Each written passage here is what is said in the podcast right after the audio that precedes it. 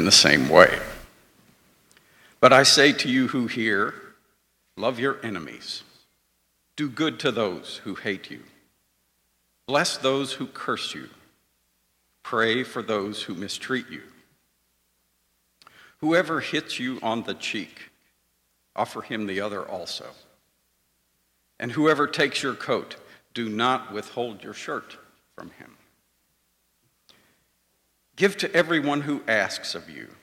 Do not demand it back. Treat others the same way you want them to treat you. If you love those who love you, what credit is that to you? For even sinners love those who love them. If you do good to those who do good to you, what credit is that to you? For even sinners do the same. If you lend to those from whom you expect to receive, what credit is that to you? Even sinners lend to sinners in order to receive back the same amount. But love your enemies and do good, and lend expecting nothing in return, for your reward will be great, and you will be the sons of the Most High. For he himself is kind to ungrateful and evil men. Be merciful, just as your Father is merciful. The Gospel of the Lord. Well, good morning. Pray with me. Father, we thank you. We thank you for your Son Jesus and for the Holy Spirit sent to us, who is in us and with us. And we pray today that your word may go forth swiftly and be glorified, and that all of these here today would be encouraged and exhorted and built up in the most holy faith. We pray this in Jesus' name. Amen. So we're celebrating All Saints' Day today. It's commemorated every November 1st. And according to the uh, 1662 Book of Common Prayer, this holiday stands for the unity of Christians of all ages, countries, and races in Christ, and the perfection of that unity in heaven. So, as Christians, Currently, in the church militant, along with the church triumphant, we believe there is a spiritual connection between the saved in heaven and the saved on earth. All are in the kingdom of God now. So, All Saints' Day enables us to give thanks for the faithful witness of many who have gone before. Individuals throughout Christian history are celebrated, such as John the Apostle, who I celebrate today, Mother Teresa, or Sojourner Truth, as well as people who have been influential in our own personal spiritual journeys of faith to Jesus and in Jesus. For me, I give thanks today for people like Margaret Thurkelson and Henri Nouwen. All Saints' Day enables us to also to be reminded that we too are part of the communion of saints. N.T. Wright explains that in the New Testament, every single Christian is referred to as a saint, including the muddled and sinful ones to whom Paul writes his letters. So we're all good. Saints are holy or set apart ones, and we're counted in that number by virtue of our baptism and making the good confession that Jesus is Lord.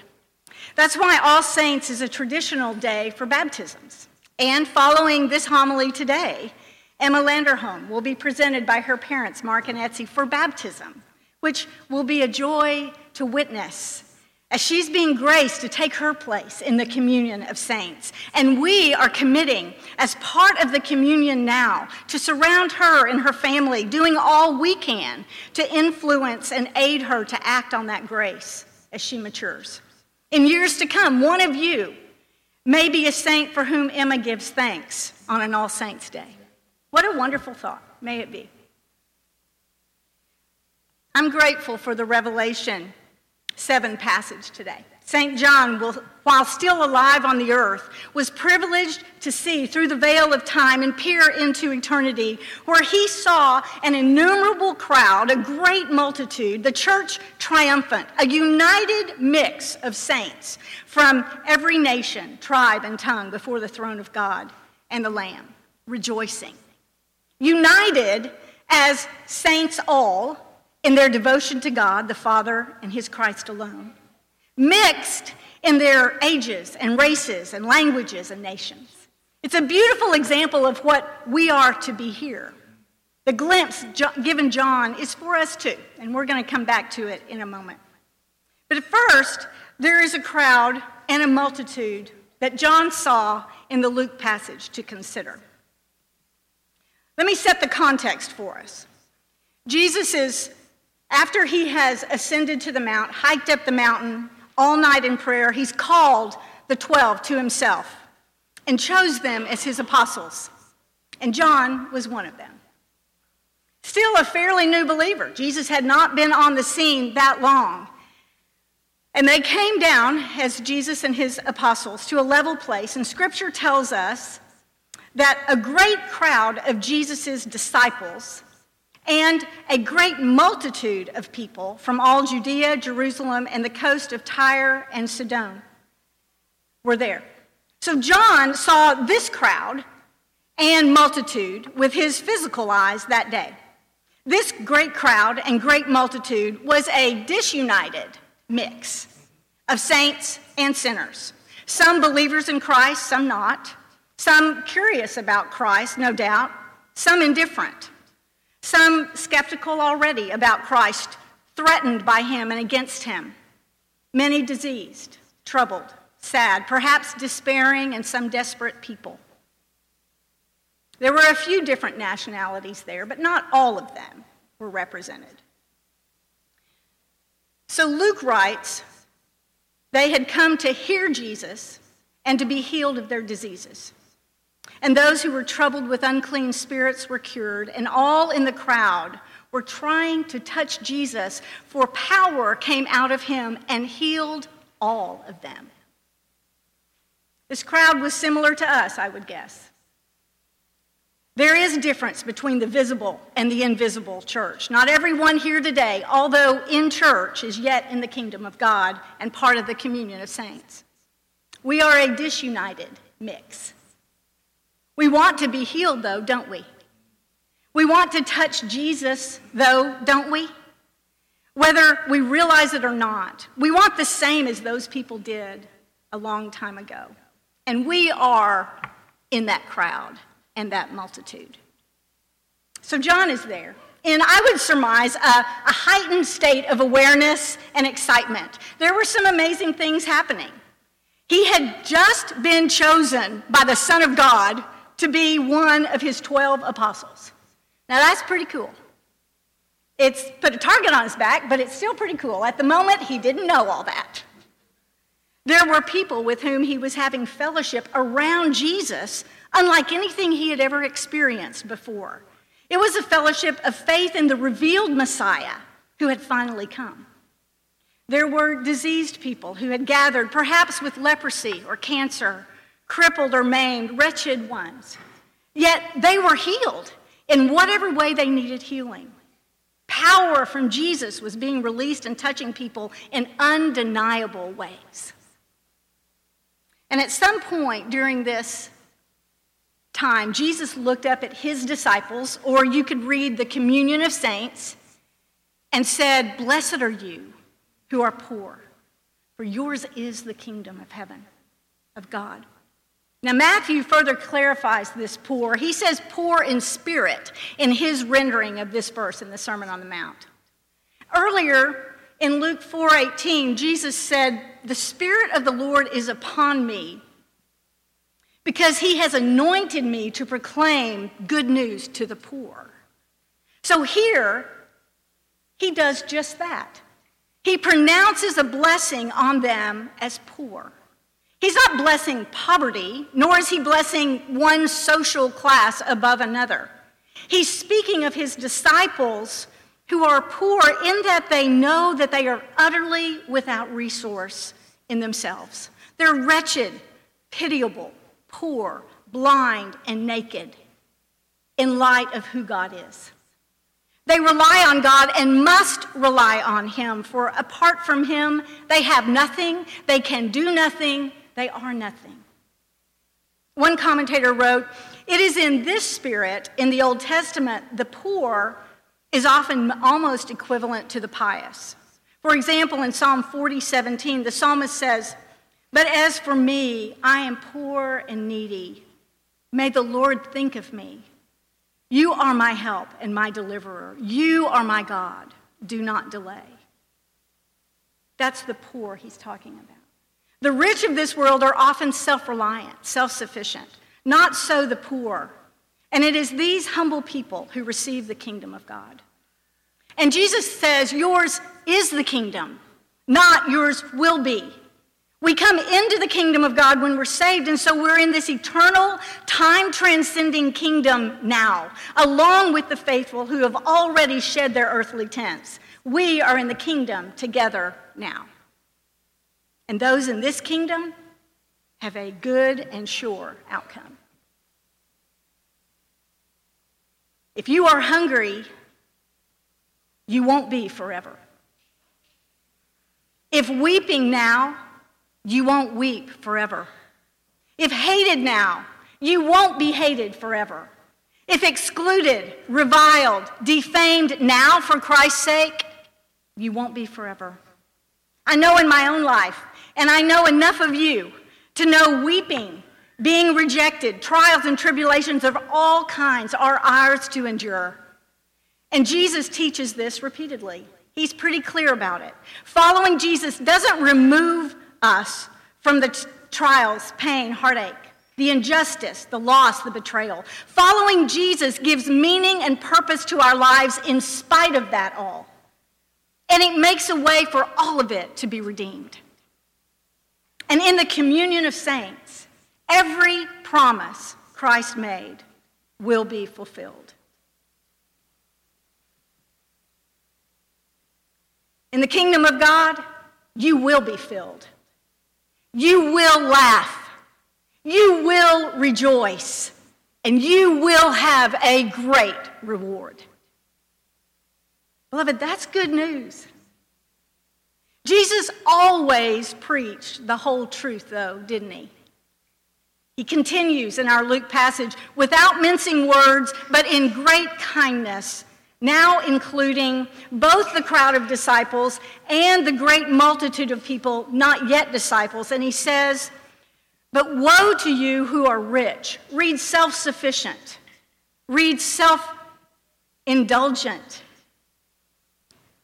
Woe to you who are rich, for you have received your consolation. Woe to you who are full now, for you will be hungry. Woe to you who are laughing now, for you will mourn and weep. Woe to you when all speak well of you, for that is how their ancestors treated the false prophets. If you are not in the communion of saints, living in the kingdom of God, if you are still in the world, trusting in anything other than Jesus Christ alone, you are like some in the church in Laodicea who thought they were rich. Earlier in this revelation of John, we're going to look at, people said, I am rich. I've prospered and I need nothing. Not realizing that they are really wretched and poor, pitiable, blind, and naked. Jesus is calling to some here today to recognize that you are poor. He is the door for you to come into the kingdom of God, to be full and laugh and rejoice and receive the reward. And I want to invite you, in the name of Jesus, to come and talk to Rick or any of the clergy. We will do our best to help you come in through that door and become part of the communion of saints. A kingdom different and better than any kingdom of our own making or any kingdom the world pretends to offer. It's a kingdom where the grace of God, where in the grace of God, we love our enemies and do good to those who hate us it's a kingdom where we bless those who curse us and pray for those who mistreat us. It's a kingdom where if anyone strikes us on the cheek, we offer the other also. And from anyone who takes our coat, we give him our very shirt as well. It's a grand kingdom where we, do, where we give to everyone who asks of us. And if anyone takes away from what is ours, we don't ask for it back again. Instead, we do to others what we would have them do to us. This is the communion of saints we are born into through the faith through faith in the Son of God, Jesus. Do we do all these things perfectly? No. No, we all know that. We don't. But we are following a Savior who does. And we are, we are, and we are being transformed into his likeness, and we are in process. And his kingdom really is like that. And someday we will be in heaven with perfection himself. And this brings us back to our Revelation passage. where thanks to the faithfulness of St. John, we get a glimpse into the eternal realm of the kingdom of God, a peek at the communion of saints in the church triumphant around the throne, a hint of the reward that awaits us, what Jesus promised, the good news to the poor. John, who is now older and wiser, a seasoned disciple who had endured much, he had followed Christ in his earthly ministry, was a witness at his crucifixion, suffered the confusion and fear and heartache of what all that meant. Then he saw the resurrected Lord, was filled with the Holy Spirit and fire, and he had suffered much for the name of Christ personally and witnessed others suffering and dying for Christ. He is a different John than he was as the new apostle that day in Luke, but he is still following Jesus. I believe the secret to John's ability to stay the course was a prior revelation of God's love for him personally and for the whole world. Listen to what John wrote in one of his letters. It might be what he would say to us today if he were physically standing here this morning. See what kind of love the Father has given to us, that we should be called children of God, and so we are. Beloved, we are God's children now, and what we will be is not yet appeared. In this, the love of God was made manifest among us.